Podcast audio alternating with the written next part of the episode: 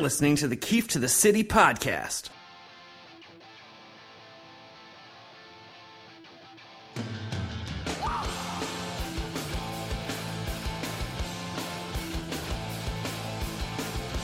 All right, the Yankees and Mets finished up the first part, the first half of the 2018 Subway Series, the Citi Field edition, with the Yankees taking two out of three games at Citi Field, losing the Sunday night game, the game uh, everyone I think seemingly thought they'd win entering the game with Luis Severino on the mound going against Seth Lugo. But the Yankees dropped that one, falling into the off day on Monday, but sitting at 42 and 19 with the best record in Major League Baseball is the first place Yankees um, as they get ready for a, a nice little home stand here, uh, mixed up with the quick trip back to Washington for the suspended game and the one game there. And Joining me today to talk Yankees baseball is Andrew Rotondi of Bronx Pinstripes and the Bronx Pinstripes podcast. Um, you can hear him and, and, read him there, and also follow him on Twitter at Andrew underscore Rotondi. Andrew, how's it going today? Good, Neil. Thanks for having me. You said you can read me on the website too. I don't think I've written anything in about a year. it's just been so so damn busy with uh, with the podcast and everything. But yes, you, you used to be able to read me there. All right. Well, read you on Twitter, listen to you on the podcast. Then there we go. Uh, well, the, the Yankees take two out of three against the Mets in the Subway Series, and it's you know always the Subway Series brings out the best in the uh, you know the old the old grumpy baseball fans who pine for the days when interleague play didn't exist. Um, and I feel like at this point I'm in the minority of people who enjoy the Subway Series. I enjoy interleague play. Um, you know, in a 162 game six month season there's only so many series you can have back to back against the Blue Jays and Orioles or against the Rays. It's good to have these, you know, maybe not necessarily postseason esque series because the Mets are so bad, but it does, you know, break up the season in a nice way and it makes some games more meaningful than others. So, are you on board with uh, with the Subway Series still here? You know, uh, what is it, twenty some twenty one years after it began? I guess so. I mean, it's like you said, it, it is more interesting than the 18th matchup against the Tampa Tampa Bay Devil Rays. So fine, I guess I'd rather watch the Yankees Mets than the Yankees Blue Jays or whatever. But can we just get on the same page as far as the rules of the game and not have a, not have the DH in one league and no DH in the other league? Because I think that's what everyone, at least that's what I'm most annoyed with. And it's not just because of the Tanaka injury. I think we're going to get into the Tanaka injury. And my opinion is that a grown a grown athlete should be able to run 90 feet in a straight line without blowing both of his hammies. But it still highlights the fact that it's absolutely moronic that a professional sports league has different rules in each league. I agree, and I'm you know I don't care. I'm not one of the people that is complaining just because Tanaka got hurt the way Chien-Ming Wang got hurt eight years ago. I'm complaining because you're asking uh, you know, major league pitchers to do something they haven't done since childhood in some cases and go up and hit major league pitching, which everyday hitters have a, have a tough enough time doing. And now you're asking guys who do it once or twice a year. Uh, it's just ridiculous. I mean, in, in no other professional sport and none of the other major sports, there's some, you know, such a great disadvantage um, at any point in the game. And at some point you just have to adopt a designated hitter and it's and it's shocking that it hasn't happened yet and i understand you know national league owners will be against it um, probably for financial reasons but you'd think the players union at this point would be um, you know pressing hard if not they if they're not already doing so because you know it's a 15 million dollar plus per year position and uh, 15 of the teams don't have that position yeah, you're you're totally right. And then for every you, you make this argument with a National League baseball fan, and they'll immediately say, "Well, don't you remember uh, Bartolo Colon hitting the home run or his helmet falling off. And don't you know, like Madison Bumgarner is a real hitter. He's got five home runs or whatever it is over the last three years. Those are their only two examples. So out of the thousands and thousands of pitchers who go up and bat each year, they point to two things that happened in the last 10 years and act like that's justification for having the frickin' pitcher hitting in the National League. because 99.9% of the time, it is a waste of five minutes of, out of our life. Like, look what Severino did up up up at bat Sunday night. He was up there trying to hit the ball 500 feet. He's lucky he didn't pull an oblique muscle or something. and you got Chapman laughing on the bench and everything. Fine, like that provides 20 seconds of entertainment, but it's not worth it. I agree. And on the Tanaka thing, the, the fact that a professional athlete who's on a $155 million contract can't run 90 feet without blowing out both his hamstrings is so embarrassing and it's not it's not just that he's a pitcher it's just be a person and and run 90 feet it's it's honestly outrageous. I thought at first when I read on Twitter while it was happening that it was like a joke and, and Yep. sort of poking fun at what happened to Wang eight years ago. But the fact that now he's out for a month because he ran from third to home, and and the crazy thing is, on top of this, he twisted his ankle stepping on the plate. So we're lucky he not only has you know two strained hamstrings, but he he almost broke his ankle in the process. It's it's ins- it really is insane, and I get it. Like they're not used to running the bases, but he wasn't asked to go score from first on a triple in the gap or anything like that. He went station to station. He should be able to run 90 feet, and pitchers very often have to sprint over to cover first base. So it's not like he pulled the hamstring because he had to run fast. So so what what is it? Is he not conditioned properly? Can can he only run 45 feet, and the 90 feet is what really is the problem for him? Like it, this is what we're dealing with. It, it's I, I'd love to say I was surprised, like when I saw the news, I, I laughed just like you because it is so ridiculous. But uh, of course, it would happen to Tanaka too. Yeah, and the Subway series was a very weird series in the sense that, um, you know, I knew they'd have a tough time scoring off DeGrom in the first game, and you just wanted to hold it close and get to the bullpen, which they didn't need to do since, you know, Gardner gets the big hit against DeGrom. Um, but but then to, to not hit the next night against Matz a lefty who they've, you know, been crushing lefties this year, and then on Sunday night to, you know, get two hit by Seth Lugo is just unacceptable. And and while the Yankees are 42 and 19, and I'm sure there's plenty of fan bases who, um, you know, hate to hear us criticizing the best team in baseball, but they, they really are capable of being better than they than they've played. If you if you look at some of the stars on the team who we'll get to that have underperformed, but the fact that uh, you know this team had had struggled mightily against Seth Lugo, um, and they really did struggle mightily for basically the entire series against a Mets team that looks completely lost and looks like it just wants the season to be over. You are right that the team has not hit its full potential yet, and it's not just for the reasons that you mentioned, like like Sanchez and Stanton not performing to where we expected them, but they've also played sloppy at times. Uh, they make the hard defensive plays beautifully, and then they make the boneheaded defensive plays or the the base running mistakes, like we saw Gleyber and Aaron Hicks get picked off bases in, in this series. So you're right; they have not played up to their potential. But I can't sit here and bitch about the offense because it's it is the best offense in baseball with all of those guys that haven't reached their full potential yet. So yeah, you're right. You get shut down by Seth Lugo. If it becomes a trend, I'll get mad, but I can't get mad just from that one game.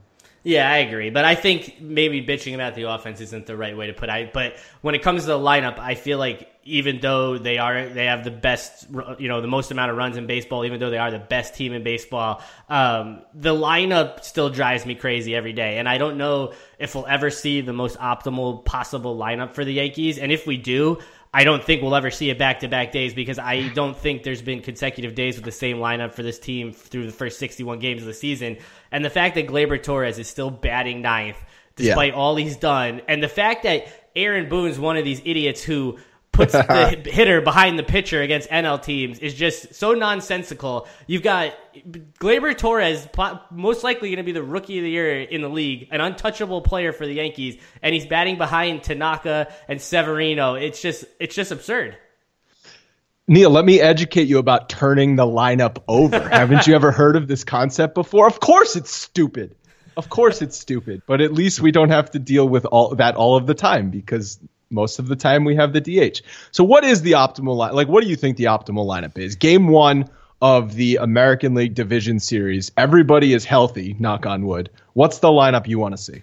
Well, I feel like before I get to that, I feel like we're almost in 2010. Joe Girardi uh, batted Mark Teixeira third the entire season, and you know it drove me nuts. Cano would hit fifth, A-Rod would hit fourth. The first game of the ALDS that year, he put Cano third and Teixeira fifth, like he was just holding it in his back pocket the entire season. And I have a feeling if the playoffs started tomorrow, Gleyber Torres would not hit ninth. I just have this feeling that you know out of nowhere they're just going to start hitting the kid, you know, higher in the lineup, but.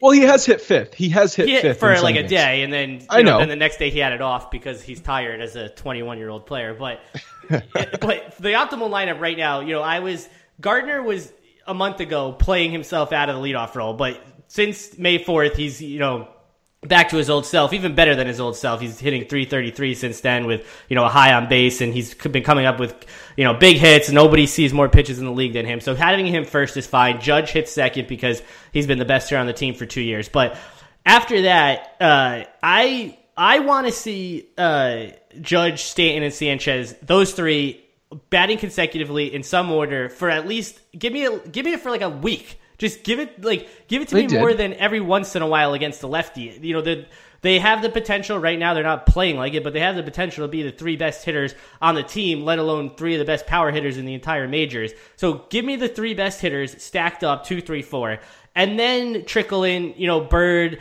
um, and Didi and Andujar and Torres in some order after that. Um, but the, I don't know. I just feel like they've they've been so adamant about getting Bird into the three hole as if you know he just sort of picked up where he left off in the postseason last year. But people forget. I mean, he hasn't played. You know, he played. You know, the second half of 2015, missed all of 2016, missed basically all of last year, has missed basically all of this year, and he just gets to automatically go in the three hole. Whereas other guys, it takes them three to four months to earn a spot that high in the order. Um, I just, I just don't get the reasoning behind some of the moves. But the number one move that has to be made in the lineup is Aaron Hicks has to bat ninth because the guy's, you know, lucky enough to be on the team. If they want to take the hit as an offensive player because he can play center field and has a good arm, that's fine. But he has to bat ninth. He has no power. He certainly doesn't deserve to bat leadoff on the days that Gardner gets a rest. But if, if I keep seeing Hicks batting sixth eh, with regularity, I'm going to lose my mind. Well, there's a lot to unpack in what you just said. First, first of all, I, I do remember the big three righties batting consecutively for a solid two weeks to start the season.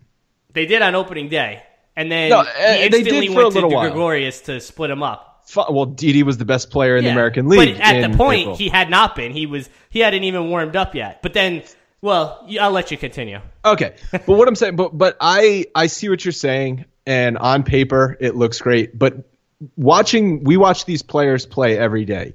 Do you really want to see Judge, Sanchez, and Stan all batting back to back to back? Because it's going to be a lot of swings and misses and a lot of ugly at bats, especially out of Stanton and Sanchez. Judge, even when I don't feel like he's having a good night, puts together good at bats. He's going to work the count. He will will get on base with a few walks sometimes Stanton and Sanchez go up there and they swing at that slider in the dirt every single time, and the pitcher could tell them it's coming, and they will still frickin' swing at it. So I, I, while I understand what you're saying, breaking those guys up is not the worst thing in the world. And the the reason I think it's it's um, Bird is the same reason it was Didi in April because Boone just likes to see the lefty there. So I think that's if if Bird was a right-handed hitter, we wouldn't be talking about this. The fact that he's lefty breaks it up nicely. I mean, I'm the biggest Greg Bird fan for a guy who has a 222 career average that there is, but even I would say if you have to put the lefty there, and then I think you have to put Didi there because Bird's striking out at a percentage equal to you know Stanton and Sanchez at this point. At least Didi, while he goes up there and hacks at the first pitch, um, you know, in a significant amount of at bats, at least he puts the ball in play and he's not striking out. So I, I, ju- I don't know. I just feel like just, they should just stack the best potential hitters. Whether Sanchez is you know hitting below 200 right now, whether Stanton looks anything other than an MVP, um, I just I just feel like they have to do that for at least a couple weeks. And they can always say, oh well, you know they're first place, they're 42 and 19 without having had to do that yet. But um, I don't know. It just it just pains me to see some of these guys. You know whether it was Didi struggling for an entire month and then finally getting moved down or bird coming you know out of nowhere and automatically getting to hit third after hitting like sixth for one day. Um, and hicks never has to hit below six which is just crazy. Like the guy's bernie williams or something. And then andujar and torres they could get three extra base hits every day for three weeks and they still hit eighth, eighth and ninth. So i just want some sort of like i want to be able to know what like if some if player X does this, he gets to hit here. It just seems like everything is just sort of like eh, whatever, and and and I'm obviously analytics and things go into play, but it just doesn't have that feel. Well, the reason the team, the offense, has been the best in baseball is not because of the three, four, five hitters. It's because of the eight and nine hitters. The production they've gotten out of Andujar and Gleyber Torres has been better than any team in baseball, good enough to qualify them for tops tops like Andujar extra base hits. He's up there, and I know at one point he was second in the league in doubles. Gleyber Torres is is hitting home runs on pace for like a 50 homer season. So the production they're getting out of the bottom of the lineup is really what has driven this offense because the top of the order has been inconsistent for all the reasons we just said. Yeah, and and what's crazy is some fans will say, "Oh, don't move Torres, you know, from ninth because he's comfortable there, he's doing well." Well, that's then Aaron Judge should have just hit eighth all of last season, I guess, and right. Derek Jeter. No, I get it. And Derek Jeter should have hit ninth his whole career because that's where he started out. But I don't know. I don't know what either of them has to do, and Torres more so than Andujar because I think while Andujar, you know, he goes on these stretches where he, you know, hits two doubles a day. Um, he is, you know, he he swings at everything. And at this stage of his career, okay, he's a rookie, I get it. Torres looks, you know, way more seasoned than he does. He puts together good and lengthy at bats seemingly every time at the plate. So if Andujar has to stay at the bottom because of you know his on base percentage and his his knack to swing and everything, that's fine. But at this point, Torres, I mean, he's got to go higher than ninth. He's got to be in the top half of the lineup somehow. I agree with you, and it, ideally, he would really be a number two hitter. Yes, and I would have no if you if you put him second and moved everyone down, and now Judge is third and Stanton or Sanchez is fourth, and you made and you lengthened the lineup that way, and you bumped Hicks down to where he belongs at ninth. I would have no problem with that. I just it just doesn't seem like you know they've given him what two chances outside of the nine hole, um, and aside from that, it just doesn't seem like you know, not necessarily urgency, but it doesn't seem like in the near future we're going to see him cons- consistently hit outside that spot. Yeah, I think what we're going to see is, especially against righties, he's going to still be nor- near the bottom, either eight or nine. I agree with you. I do not want Aaron Hicks batting leadoff. I hate that Aaron Boone does it when lefties are on the mound. I'd rather see Brett Gardner up there playing than Aaron Hicks. But if he's going to play Hicks, then have Gleyber Torres lead off on those days. I agree. And and Hicks for some reason, you know, he's the whipping boy this season because Headley's gone and Ellsbury isn't playing. But I he's mean, been okay though. He hasn't been horrendous. He's, he's okay, but that's it. He's he's okay. I mean, he has six home runs. Two of them are inside the park. He has absolutely no power. Uh, you know, he he's just he is what he is. This is his sixth year in the league. He's going to be 29 at the end of this year. Like people still treat him like he's some you know highly touted prospect. I mean, when he's 33, are we still going to be waiting for him to come around and put it together? So I get in this argument about Hicks with with uh, some of our guys at Bronx Pinstripes who who school me on some of these advanced metrics. I'm I'm I'm slowly but sh- but surely learning. But Hicks is having his best season as far as if you look at hard hit rate and his expected weighted on base percentage, his xwOBA is uh, is like 350 something, and his actual is much lower than that. So I think what we what we found out this offseason is that that Brian Cashman and his team care about that shit, and they're gonna they put a manager in place who's gonna listen to them. So that's why Aaron Hicks is playing. Yeah, and I get that, and I, you know, I'm not, a, you know, sabermetrician like some of the, your guys over at Bronx Pinstripes. I do take into account some sabermetrics, but I don't need stats to tell me that a guy who's been bad for six years, like it's like when Nick Swisher, when people would defend him and say, "Oh, well, he's doing this well." It's like I don't, you know, sometimes you just don't need stats. I mean, six years of a career is pretty good amount of time for the guy who's not. He's, it's not like he's ever had one season where you're like, "Wow," like if only he could replicate that. He's always been around the same exact number. So I, he had two I mean, months. I guess he's just had bad luck for six years. He's just hitting right. the bad luck. Yeah, I, well, he had two months. Uh, May and June of last year, he was one of their best players. But other than that, he's been pretty mediocre. And it's scary because they're treating those two months as if it were two years. And I get, yeah, and I know. If he, if he didn't have those two months, he probably wouldn't even be on the team anymore.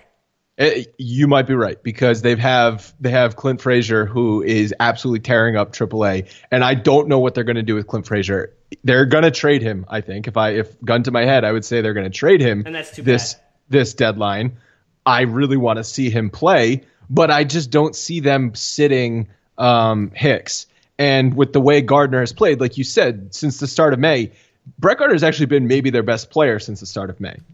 Oh, and yeah. so he's not going anywhere either. And he's got that option looming, which is pretty affordable. So if he finishes this year strong, which he very well could, I see them picking up that option. And then where does that leave Clint Frazier? Another year in Scranton? No way in hell. Yeah, and I, they're going to trade him, and they keep, you know, they move him around the outfield to sort of showcase his abilities as a center fielder, as a left fielder, and all he does there is rake, and he comes up and he plays well, and then he goes right back down, and it sucks because he's going to realize his potential as a major leaguer on some other team. They're they're going to trade him. That's a fact. And now that Tanaka's out for a month with Germán in the rotation, who knows who now the the new number five is going to be? Um, and it's going to suck really bad if Frazier becomes some, you know, all-star outfielder and we're sitting here watching Aaron Hicks 2 years from now bat 247 with a 333 on base and people telling us well that his hard hit balls are eventually going to fall in. well, what if Clint Frazier returns you a starting pitcher that helps you win a World Series? I don't well, think we're going to care. Here's the problem with that is I don't know. Okay, so from a, from a trade standpoint, Madison Bumgarner, everyone's pipe dream, but the Giants are in it. The NL West is awful, so the Giants are going to be in it all the way, and that's their franchise guy. They're not going to just trade him. And then after him, you look at say Degrom, who mm. aside from Bumgarner is probably the only other guy I really want, and he's the Mets aren't going to trade him to the Yankees. So I well, don't. Also, know. Degrom would take more than Clint Frazier. He would take. Yeah. Oh yeah. I, so oh, easily, there's there's no way I'm giving up three of the top five prospects in the system for for Degrom. I, I people say, well, Jacob Degrom is one of the best pitchers in baseball. I understand that, but I am not unloading all of all of these players who are helping the Yankees win right now because you're you're cutting off your well, how does that saying go? You're you're cutting off your arm to oh, spite yeah, your, something. Your nose to spite your face. There we go. well, I think no, I'm not saying they should do that either, and I don't really want to trade Miguel Andujar. I don't even want to trade Clint Frazier. And if if say Bumgarner's not available, Degrom's not available, then you're looking at, you know, the next tier of pitchers, which is like Cole Hamels and Danny Duffy and Chris Archer and just a bunch of decent and blah and crappy guys who are impending free agents who I don't think they really upgrade the Yankees. If if Tanaka gets healthy and you go into a short series with, you know, what they did last year with Severino, Tanaka, Sabathia, and if Gray's turnaround is for real, I don't think Danny Duffy and Chris Archer and this other level of pitchers below the elite guys, it's not worth unloading some of your top prospects for. But they ha- they have to trade some of them. They can't all oh, I understand that. I I do understand that, and I think hopefully there's a deal where you know sort of what we saw with the Gray deal, Gray deal, where you can either give up guys with you know you know, sort of, you know, not at the uh, top top of the prospect. Which the only guy I really care about protecting is Frazier and I guess Justus Sheffield. If Estevan Florial has to go, he has to go. He's so far away. Yeah, if if I don't guys who are far away, that's that's like a million years away. So to me, whatever. That that does it. If Estevan Florial gets traded and the Yankees win the World Series, and in ten years he's you know Mike Trout, maybe I'd you know say, oh that sucks, but we won a World Series. No, so. you'll you'll you'll really care. but uh, at the at the same time, I don't think I don't just maybe the market hasn't developed enough, but there's no one really out there that I think is worth trading for. Let alone for top prospects or middling prospects, anyone. I don't see who's an upgrade. And I think that's why we're going to see them wait until the deadline. People, like everyone's saying, well, they should go out and get their guy now because of Tanaka's injury, because of Sabathia's seemingly he could go down at any minute. They've got all these holes in the rotation. Why wouldn't they go out and get a starter now? And the answer is because, like you said, there's just a bunch of average pitchers out there right now. Who knows what teams are going to fall out of it by July 20th? I, this team, the Yankees, can be the best can have one of the two best records in baseball with the team as it is constituted now. So they don't need to go out and get a starting pitcher now on July on June 11th. They can wait a month. Yeah, I agree. And if and if it you know, you're looking at the guys we named, or maybe there's someone else out there. Who is the guy that you would want to see if you know if we're not talking about Bumgarner or Degrom or someone on that level? Well, uh, I do like Corbin out of Arizona, but for the same reasons you said, the Giants aren't trading uh, Bumgarner. The Diamondbacks aren't trading Corbin because they're in that race. I think Cole Hamels, you you called him blah. I I think he's slightly better than that. Yeah. He's actually he's the only problem with him is he makes a lot of money, and I think that they're still trying to get under that luxury tax. So unless the um, Rangers eat some of it, then I don't know if they're going to make that trade. Yeah, and you know when he pitched well against the Yankees a few weeks ago, um, I wrote a thing: should the Yankees trade for Cole Hamels? And my argument was they should because you know I shouldn't have earlier put him in the block category with Duffy and Archer and those guys. But um, I do think that Hamels you know, if you can't get the elite guy, he's your next best bet because he's not going to cost that much. The Rangers just want to shed his money for the rest of the season. And while I don't trust him at all, I mean, if if he's pitching Game Three of the ALDS, I have no trust in him. But there are he there he he does have the ability to you know go out there and give you seven shutout innings, which some of these other guys that they might trade for don't have the ability to. So, um, you know, people when they mention Cole Hamels now, they talk you know, 2008 NL- NLCS MVP, World Series MVP, like that wasn't a decade ago. Um, and it's not like he didn't give up on his team the next year in the World Series against the Yankees. So I, I, don't know that uh, there is a guy out there, but if it were Cole Hamels, I would take that because I don't think they would have to give up that much to get him. It, well, again, I think it comes back to are the Rangers eating money or are they not? Because if they're eating money, then you're going to have to give up a slightly better prospect. But if they're not, then I think you could get him for a mid-level prospect, in which case, great.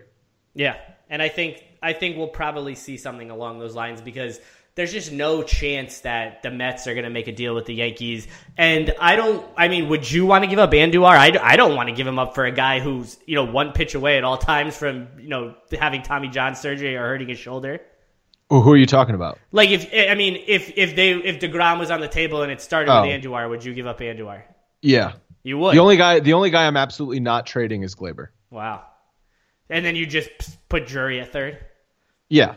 All right. I mean, that was the plan in spring training anyway. Yeah. And people are saying, well, why don't they trade Brandon Drury? Because the guy is seeing four of everything right now. No well, maybe you don't want to... him playing third base for your World Series contending team then. yeah, I get I, that. That's also a good argument. But but he has absolutely no trade value. Andujar, as great as he has been, his trade value has never been higher. And I don't think they put him in an untouchable category. The next, so my number one untouchable is Gleyber. My number two is Justus Sheffield.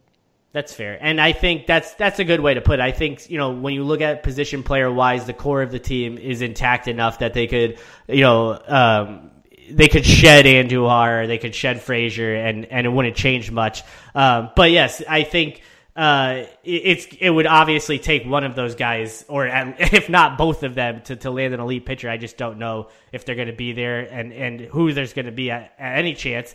Um, but hopefully it's not a Duffy or an Archer, those guys, because I just don't think they make a significant upgrade to the team. yeah, yeah, and there's also the J.A. Happ rumors. Yeah, like, and I don't know that they God. would trade within the division either. Right, but that just seems like a slightly better version of Jaime Garcia. Yeah, we don't need five innings, 103 pitches, and four walks every year. I mean, he's he's he's fine, he's serviceable, but like J.A. Happ, J.A. Happ is not winning no. them any playoff games. So yeah, if, if, the goal is to win the World Series, J. Happ is not is not you know going up against Justin Verlander in game you know two of the ALCS and, and you know putting and matching him zero for zero. So I, I just I don't know. I feel like you either stand pat or you have to somehow get an elite guy. I don't think there. I don't think you should go for the middle guys because it's just not worth it this season. It seems like. Yeah. Uh, see, well, I don't think they're going to stand pat though, because no, the optic, the optics of that look really bad. and I, th- no, seriously. Um, but I, I think pe- what people are kind of overlooking is that it doesn't matter who they really get acquire on the on the trade deadline, unless like like Degrom or Bumgarner comes over, falls into their lap. If they're not acquiring somebody elite like that, the only way this team is going to win a World Series if Sonny Gray pitches like we hope he can pitch. Yes. And it's kind of the elephant in the room. And uh, Scott and I have talked about it a billion times. Uh, but Sonny Gray needs to get his act together, or else this team is gonna fizzle out in the playoffs.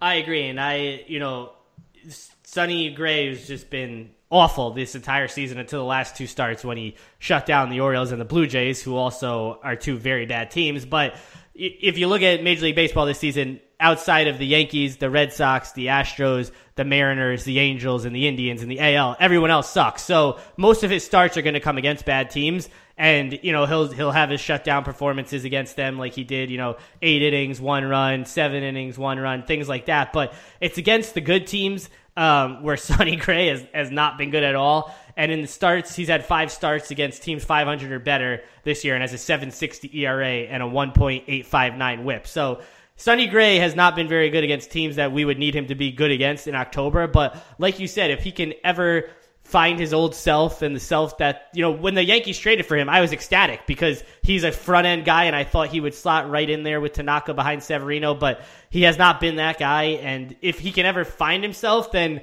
well, they just got the front end guy they've been looking for, and they don't even need to trade for him. Well, yeah, Sonny Gray has had, you're right, it's been two good starts in a row, and it's been three out of four. The bad one came at home, and that's been a trend with him is he can't pitch at Yankee Stadium. Actually, his road starts as a Yankee dating back to last year have been pretty good, which is also scary. The, his next start is coming at home against the Nationals. That's a good team. Yeah. The Nationals are going to be a playoff team. That's a good lineup. So let's see what he does. I, I did. I was encouraged from his start in in Toronto. He threw double the amount of fastballs he's thrown all year. And I know the Yankees pitching uh, coaches tell them to throw more breaking balls, but maybe it just doesn't work for Sonny Gray. Yeah, maybe it doesn't. And I know that, you know, if you look at Tanaka now, he throws the least amount of fastballs in the league before he strained both of his hamstrings running 90 feet. Um, and and maybe Gray needs to go against the grain on that and do his own thing, and uh, he just needs to find whatever it was he was doing before he became a Yankee and, and do that because when you know, like I said last July, when they got this guy for what they gave up, it, it seemed like a steal at the time, and it certainly still is a steal because of what those three will likely ever become. But I don't know. I just feel like somewhere deep down in there is the guy who, you know, pitched a shutout against the Tigers in the playoffs and had a 2.08 ERA five years ago against the Tigers in the playoffs. I agree with you. And I think unless that guy shows up, this team's not winning a World Series. Yeah, and, and while I, you know, everyone loves Luis Severino, and, you know, I do too, I thought that Gray would be right there with him with numbers this year. I thought he had the potential to possibly be the Yankees' best pitcher. Um, that certainly has not been the case at all. Now Severino's on another level. We didn't see it. I think we needed to see Severino back up his season last Yeah. year, and he has. I he's a top five pitcher in baseball. Sonny Gray's not a top five pitcher in baseball, but he can be a top twenty pitcher in baseball. Yeah, I agree. And you know, two years ago, Gary Sanchez, when he was lighting the world on fire with you know basically a two-run home run game, two home run game every other day, it was must-see TV every time he came to the plate. Now, every time he comes to the plate, it's three sliders in the dirt and a strikeout. And I just have no idea what he's doing at the plate. He looks lost. He he almost looks just lazy, like he's just waving at pitches, undisciplined, swinging at everything. And for a guy who looks so calm and cool when he steps in the box and he's resting the bat on his shoulder and he has sort of a Manny Ramirez, you know, type stance, you, you think he's going to do damage every time at the plate. And now he's hitting under 200. We're we're two months into the season. Um, I don't, I don't. When is Gary Sanchez going to start being Gary Sanchez? August. That's his August. best. That's his best month. Historically, August is his best month. But yeah, I don't know what is going on with him at the plate. I thought he would be out of his slump by now. Uh, I I thought he got off to a really good start this season, especially defensively. And then there was something like late April. It was like the last week of April where he had three pass balls in a matter of like five innings, and it just seems to have turned ever since then. Yeah. And I I don't. I'm not saying his his his defense is affecting his offense or vice versa, but uh, he does look lost, and I don't know when he's going to find it. His last good game was a four hit game in Kansas City, and then because Sonny Gray needs a personal catcher, Gary Sanchez was on the bench the next day, and he hasn't hit since then. Yeah, and and the crazy thing is, if you think about that four hit game, he had the game where he destroyed Price in Boston. He had the walk off uh, home run against the Twins at Yankee Stadium, and the three run home run off Giles in Houston. Outside of those four games, really, those are the only moments he's had all season. Do you think he's going to hit though? I do. I mean, he's. I'm never worried about him. I, you know, when he started out so bad, and he was, and then in Boston he got on fire, and I was like, okay, here we go. This is Gary Sanchez, and he's going to go off from here. But then he we went. It's like he just went up really high, and then he crashed right back down to where he was. And I mean, when you look at 190 on June 11th, that's pretty bad. It's, yeah, it's very ugly. Especially, it's very ugly for a guy that a lot of quote unquote expert experts say is the best hitter in this lineup. Yeah, it's it's it's actually scary. And you brought up the personal catcher point, which we didn't even touch on, which is you know I think my favorite gripe of all with the Yankees, the fact that Sonny Gray and you know he finally got his ERA under five in the last two starts. He had to give up one run in 14 innings to do so. But the, guy, the fact that that guy can pick and choose who his catcher is is just outrageous. I hate personal catchers. Um, I have spent many, many hours on the podcast bitching about personal catchers, but I've come to accept it. And if it gets Sonny Gray to be pitching better, then fine. I still think though that he they're going to test Sanchez with Sonny Gray again at some Yeah, point you have this to. season. You Yeah. cannot start Austin Romine in a playoff No, game. I don't care what 30 plate appearances say. Like Austin Romine got hot for a few Yes, games. Everyone still needs sucks. to calm down. Yes, Austin Romine is is a serviceable backup catcher, if that. You know, he, No, he's a serviceable back, serviceable backup catcher, and that's not an insult. No. you need a backup catcher, and he is a he's a good backup catcher. But that's what he is. and He's they are they are setting a wild precedent for him to be starting Game Three of a playoff series with Sonny Gray starting because they did it. I mean, Joe Girardi did it last year in 2009. They started Jose Molina over Jorge Posada when Burnett pitched, but. I don't. The thing with the person, if if Sonny Gray goes out there and dominates every time, that's one thing. But you know, two Saturdays ago, when he's giving up, you know, seven runs in three innings to the Angels with his personal catcher, you know, how how exact of a science are we making this? Yeah, but his stuff was good that night. That was that was all time when he said that. That was I, I was know. if that's his good stuff, I'm scared. It's scared to see when he's off. Uh, well, I, like I said, again, I was really encouraged by the Tor- the Toronto start because of the fastball usage, and uh, he he went from I think it was uh, 32% fastballs in in his previous starts this season to 65% in that start. That's a huge jump, and that's what he threw. He threw about 55 to 65% fastballs when he was with Oakland. So you talked about maybe he just needs to start doing what he did in Oakland. Well, fastballs is a start. Well, we keep talking about Gary Sanchez. When's he going to get hot? When's Sonny Gray going to go on his run? No one gets hyped up about going on a hot streak or a run like Giancarlo Stanton. And, you know, every time the guy hits a home run is, oh, is this the month he hits 15? And, you know, maybe he doesn't do that again this season. Like, maybe he never does that again, ever. But if Giancarlo Stanton finishes the year in the 30s for home runs, that's, that's a real big disappointment. Well, he's on pace for over 40, isn't he? He's on, right now. He's on pace for 40 and 90 RBIs, which is to me that's a disappointment. Uh, yeah, it's a disappointment because he's the reigning NL uh, NL MVP. I'm so I, I think Stan has looked absolutely horrendous at times. We've seen him strike out five times in a game. The platinum sombrero is the ugliest thing you can do. Judge kind of one upped him when he struck out eight times on Monday, a couple Mondays ago in that doubleheader. Stan's looked horrible at times, but he has also had to go through a lot of transition. He's playing a new position. He's playing in a new league. He's playing in a new city. I don't like giving passes to players. You sound like but the agent. fact, but the fact that he is on pace for forty and ninety, and he has not been good, Yeah, is kind of telling you something. I think he will be good. So if he has a second half that's like seventy five percent of what he did last year in the second half, well then we're talking about like forty five or fifty home runs and over hundred RBIs. yeah, and certainly if he does go off and do that, then you know it, it will have been worth it. But for like you mentioned, Judge one upping him with the strikeouts. The thing with Judge is you alluded to it earlier on the podcast is that when he is striking out, you know it's six and seven and eight pitch at bats where he's you know fouling off pitches or or taking good pitches, and then you know he'll just wave and miss at a slider, but. He, he rarely ever chases anymore, and Stanton's sort of in the category with Sanchez, where he'll just go up there and give you like the worst at bat you've ever seen in your life. Peak peak Sanchez or excuse me, peak Stanton might be better than peak Judge, but baseline Judge is better than baseline Stanton. I agree. And Every day, every day, I think Judge is a much more complete player than than Giancarlo Stanton. oh, 100%. And I think, you know, being up in Toronto for opening day and when he hit those, you know, when he hit the first home run, you know, it was sort of like, wow, you know, go because there's been so many big name Yankees that come over that take three weeks to, you know, f- hit a home run or do something. And then when he hits the second home run, you're like, this is going to be a, unbelievable this season.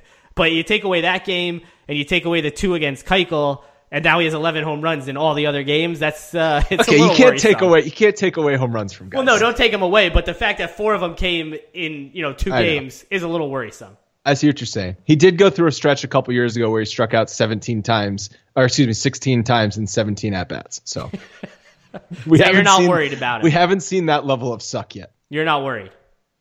No, I'm not worried. I'm not worried about the offense. I am feel like very you're- worried you're- about. I'm very worried about the starting pitching. I'm not worried about the offense. And when it comes to the bullpen, worried or not worried? Not worried because I think the talent level will will show up. Uh, Chapman's been really good this year, and he's pitching with knee tendonitis. Betances, his his ERA might not look look good, but he has looked a hell of a lot better than he did last year. I still don't think Boone should ever use him in a second inning. No, and he still he can't hold lesson with that. He still can't hold runners on. So in a key situation, Betances still makes me shake. But he has been better. Yes. Roberts Robertson, I think, is was overused at some points this season. Um, Warren's back now. Kahnle, he's obviously not healthy. So I think the bullpen has enough talent in it to to still be a strength of this team.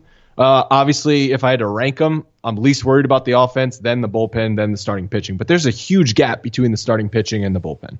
Yeah, and I think the thing with Betances is, you know, he was the MVP of this team during the, you know, 14, 15, 16 seasons. He was one of the only bright spots and one of the only reasons to even watch the team.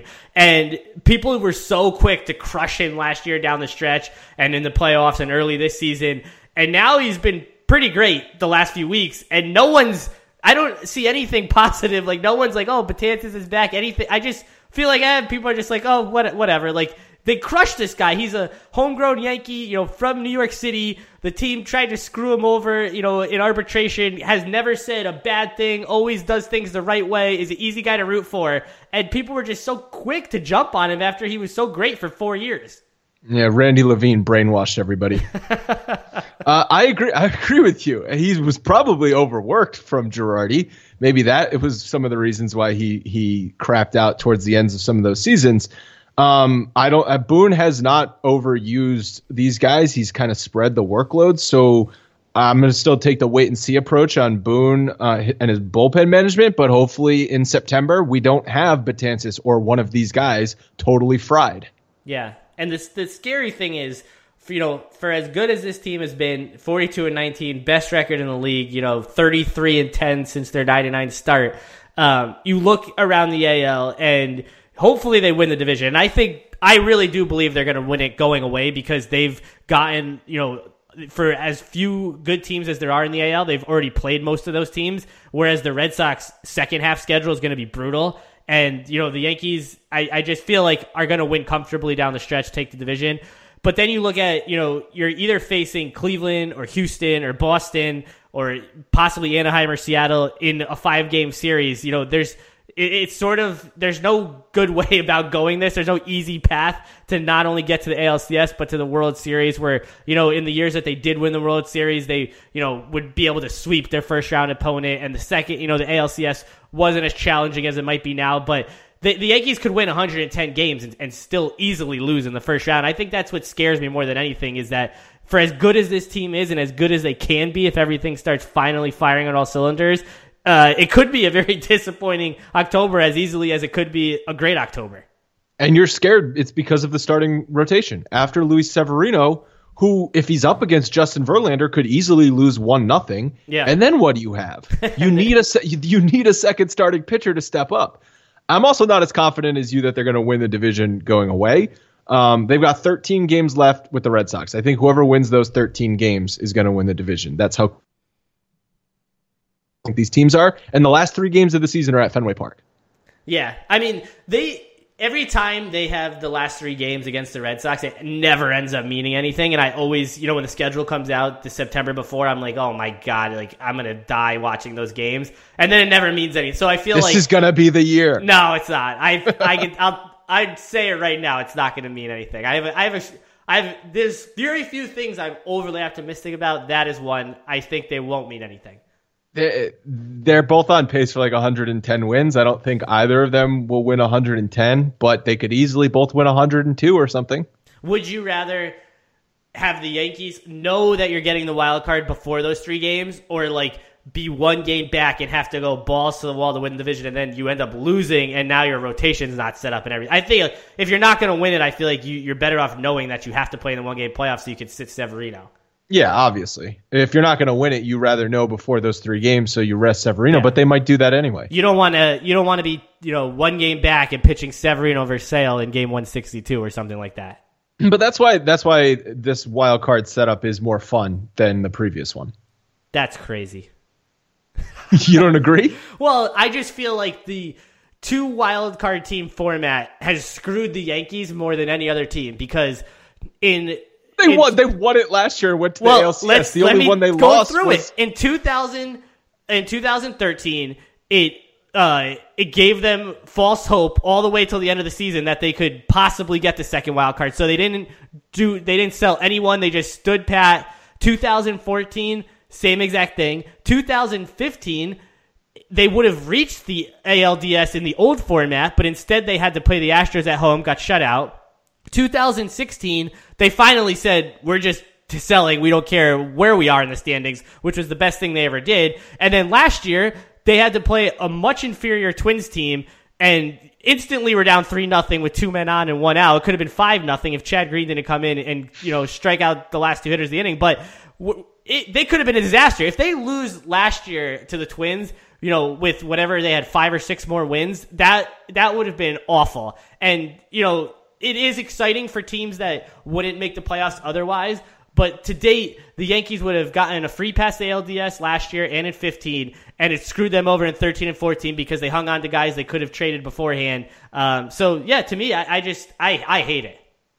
Well, I okay, I, I totally understand what you're saying. From a Yankees perspective, maybe it has not helped them, but I think from a from an excitement of baseball perspective, which I was, I guess, speaking about, it is exciting. I rather see the Yankees and Red Sox play meaningful games throughout September than already know that they have the second wild card locked up and you don't have to do anything because you're automatically in the division series. I don't find that entertaining. Yeah, I think the scariest thing of all is if the Yankees playing the Red Sox in a five game series. Because a seven, usually the best team wins because, you know, there's two extra games and a seven game series sort of tells a real story. But in five games, that's just way too short of a time to be playing Boston in a series with so much at stake. A five game series scare the crap out of me. I mean, look what the, happened with the Yankees and Indians last year. The Indians, everyone thought that was the best team in baseball. They won 20 yeah. something games in a row and they were up two nothing against the Yankees, and it just all all turned on a dime. So yeah, the five game series, anything can happen. I, this pitching staff, as it is now, is not good enough to win playoff series because because offense does not score nine runs a game in the playoffs. It never happens. Yeah, I know, and I think you look at what happened with Judge and Sanchez in the playoffs last year, and as soon as they got there, they didn't see anything but sliders low and away, and you know it was strikeout, strikeout, strikeout, and then you know they got. They each had a you know a couple home runs and a couple big doubles here and there, but they certainly weren't what they were in the regular season, and that's the case for anyone. And I think um, you know the only good thing I think is when you look at this rotation is they were able to get you know one win away from the World Series last year as is. So if they are able to add a piece, I think that could put them over the hump. Uh, but you know, winning the ALCS to me is isn't as hard as winning the ALDS because it's a five game series. So I think building your team to win that is is so much more important because you have to you have to win that to get to the ALCS. But they got to one game of the World Series last year because Tanaka pitched like 2014. Yeah, and I still think he I trust Tanaka, and not a lot of people do, and I understand that because he was garbage for all of last season and is, you know, every other start is garbage this season, but I trust him for some reason in a big game. I just feel like I don't know. I just there's something about him. I don't and and he proved and he proved it right last year in the playoffs. I don't know if he'll do it again. I mean, it's not you know uh, it's a little concerning that the guy can't run 90 feet without straining both his hamstrings. But um, yeah, like you said, they only got there because he was lights out, and the chance of that happening again, you know, it's probably not in your best interest. The dude is sitting there with icy hot on both of his hamstrings right now in the trainer's room, and you're saying that you trust him. I do. I do. Now, I don't trust him to run the bases, but I do trust him in a big game. I don't. I trust him more than I trust CC. Uh, yeah. I mean, CC's been after a really strong start. He's been he's been pretty average since then. But but but I but I think this just comes back to like we've been circling around this. They need two two starting pitchers and two starting pitchers to be pitching at elite level in the playoffs if they want to win the World Series. I don't care who the two are. They just need two of them. All right, Andrew. Well, thanks for joining me. It's good to vent a little, get your hmm. perspective on things. And you were you were very sound. I feel like you're very even keeled for this podcast. You know, usually you got something to gripe about, but I feel like you were pretty sound across the board, except add a starting pitcher. That's a pretty big gripe, and also they're the best team in baseball. So I can only complain about so much when the scoreboard tells me they're the best team in baseball. Believe me, I complain about plenty. All right, Andrew. Well, thanks for joining me, and uh, we'll have to do it again soon. All right, thanks, Neil.